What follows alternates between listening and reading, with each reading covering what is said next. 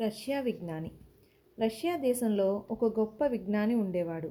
ఆయన తన ప్రయోగశాలలో ఏదో ఒక పరిశోధనలో సదా సర్వవేళలా తలమునకలై ఉండేవాడు. ఇలా ఉండగా ఓ రోజు ఆ ఊరి ప్రముఖులు కొందరు ఆయన్ని చూడ్డానికి వచ్చారు. ఆ ప్రముఖులు విజ్ఞానితో మన ఊళ్ళో ఫలానా రోజున సాయంత్రం సరిగ్గా ఆరు గంటలకు ఒక ముఖ్య కార్యక్రమం ఘనంగా జరపాలని నిశ్చయించుకున్నాం. ఆ కార్యక్రమానికి మీరు ముఖ్య అతిథిగా విచ్చేయాలని విన్నవించుకుంటున్నాం అని చెప్పారు. వారి విన్నపాన్ని విన్న విజ్ఞాని నేను సదా నా ప్రయోగశాలలో ఏదో ఒక వైజ్ఞానిక పరిశోధనలో మునిగిపోయి ఉంటాను. కాబట్టి ఇటువంటి కార్యక్రమాలలో నేను పాల్గొనలేను అని నిర్మోహమాటంగా చెప్పాడు. కానీ ఆహ్వాన సంఘ సభ్యులు ఆయన్ను అంత తేలిగ్గా వదిలేట్లు కనిపించలేదు. వారు ఆయన్ను మరీ మరీ బలవంత పెట్టి తాము తలపెట్టిన ఆ కార్యక్రమంలో పాల్గొనడానికి ఎలా ఓలా సమ్మతింప చేశారు. వాళ్ళు అంతగా బలవంత పెట్టడంతో మూలంగా మరో దారి లేక ఆ విజ్ఞాని వాళ్ళ విన్నపానికి తల ఒగ్గాడు కార్యక్రమం జరిగే ఆ ఫలానా రోజు రానే వచ్చింది. విజ్ఞాని అలవాటు ప్రకారం ఆ రోజు కూడా ప్రయోగశాలలో తన పరిశోధనలో లీనమై ఉన్నాడు. హఠాత్తుగా ఆయనకు తాను పాల్గొనడానికి సమ్మతించిన కార్యక్రమానికి వెళ్ళాలన్న విషయం జ్ఞాపకానికి వచ్చింది. అప్పటికే సమయం సాయంత్రం ఆరు గంటలయ్యింది. ఆరు గంటలకు కార్యక్రమం జరిగే చోట ఆయన ఖచ్చితంగా ఉండాలి. ఆ కార్యక్రమం గురించి ఆయన పూర్తిగా మర్చిపోయాడు. దాని గురించి జ్ఞాపకం రాగానే ఆయన హడావిడిగా పరిశోధనాశాల నుండి బయటికి వచ్చాడు. బయటికి రాగానే ఆయన కాస్త దూరంలో ఒక గుర్రబండి నిలబడి ఉండడం చూశాడు. దానిలో హడావిడిగా ఎక్కి కూర్చున్నాడు. త్వరగా బండిని పోనివ్వు. త్వరగా బండిని పోనివ్వు అని చెప్పి మళ్ళీ తన వైజ్ఞానిక పరిశోధన గురించి ఆలోచనలో మునిగిపోయాడు. అప్పుడు గుర్రబండివాడు అయ్యా ఎక్కడికి వెళ్ళాలి? అని విజ్ఞానిని అడిగాడు. అలా బండివాడు అడగడం తన వైజ్ఞానిక పరిశోధనల గురించిన ఆలోచనలో లీనమై ఉన్న విజ్ఞాని చెవుల్లో పడలేదు. ఆయనకు బండివాడు ఏదో అడుగుతున్నాడని మాత్రం లీలగా అర్థమైంది.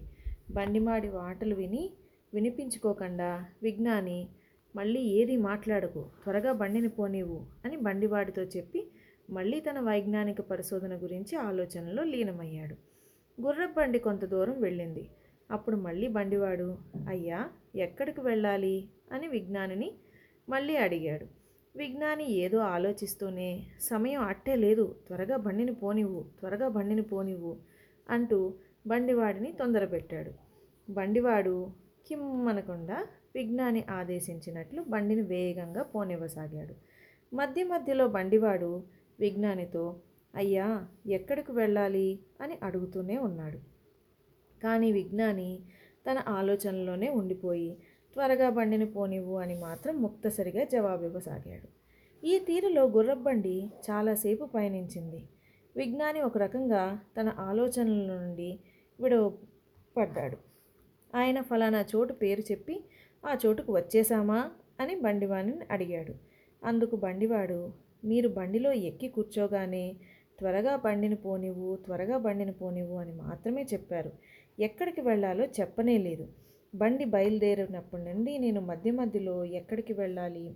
అని మిమ్మల్ని అడుగుతూనే వచ్చాను. కానీ మీరు నా ప్రశ్నను వినిపించుకోకుండా త్వరగా బండిని పోనివ్వు త్వరగా బండిని పోనివ్వు అని మాత్రమే చెబుతూ వచ్చారు. ఇప్పుడే మీరు చోటు పేరు చెప్పి ఆ చోటుకు వచ్చేసామా అని అడిగారు. మీరు చెప్పిన చోటుకు మనం రాలేదు. ఎక్కడికి వెళ్ళాలి?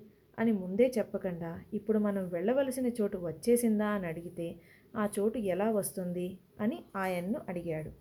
ఈ విధంగా జీవితంలో ఎటువంటి ఉన్నత లక్ష్యమూ లేకుండా మనలో అత్యధిక సంఖ్యాకులు ఎక్కడికో ఎందుకో తహతహత లాడుతూ పరిగెడుతూనే ఉంటాం. ఈ చోటుకు వెళ్ళాలి అని ఎలాంటి లక్ష్యం లేకుండా గుర్రబండి పరిగెత్తింది. అలా కాకుండా ఏదో ఒక ఉన్నత లక్ష్యం చేగొని దాని వైపుగా వెళ్ళేటట్లు మన జీవితాన్ని మలుచుకోవాలి. ఇది ఎంతో కీలకమైనది. దురదృష్టవశాత్తు జీవితంలో అత్యధిక సంఖ్యాక జనులు ఎటువంటి ఉన్నతమైన ఆశయం లేకుండా అంధకారమయ జీవితంలో కొట్టుమిట్టాడుతూ సాగిపోతున్నారు. ఉన్నత ఆశయాన్ని చేగొనే వ్యక్తి వెయ్యి తప్పులు చేస్తే ఆశయరహితుడైన జీవిస్తున్న వ్యక్తి యాభై వేల తప్పులు చేస్తాడని నేను బల్లగుద్ది చెప్తాను. కాబట్టి ఒక ఉన్నతమైన ఆశయాన్ని చేగొనడం మంచిది అని స్వామి వివేకానంద చెప్పిన విషయంపై సంఘటనకు అర్థం పడుతుంది.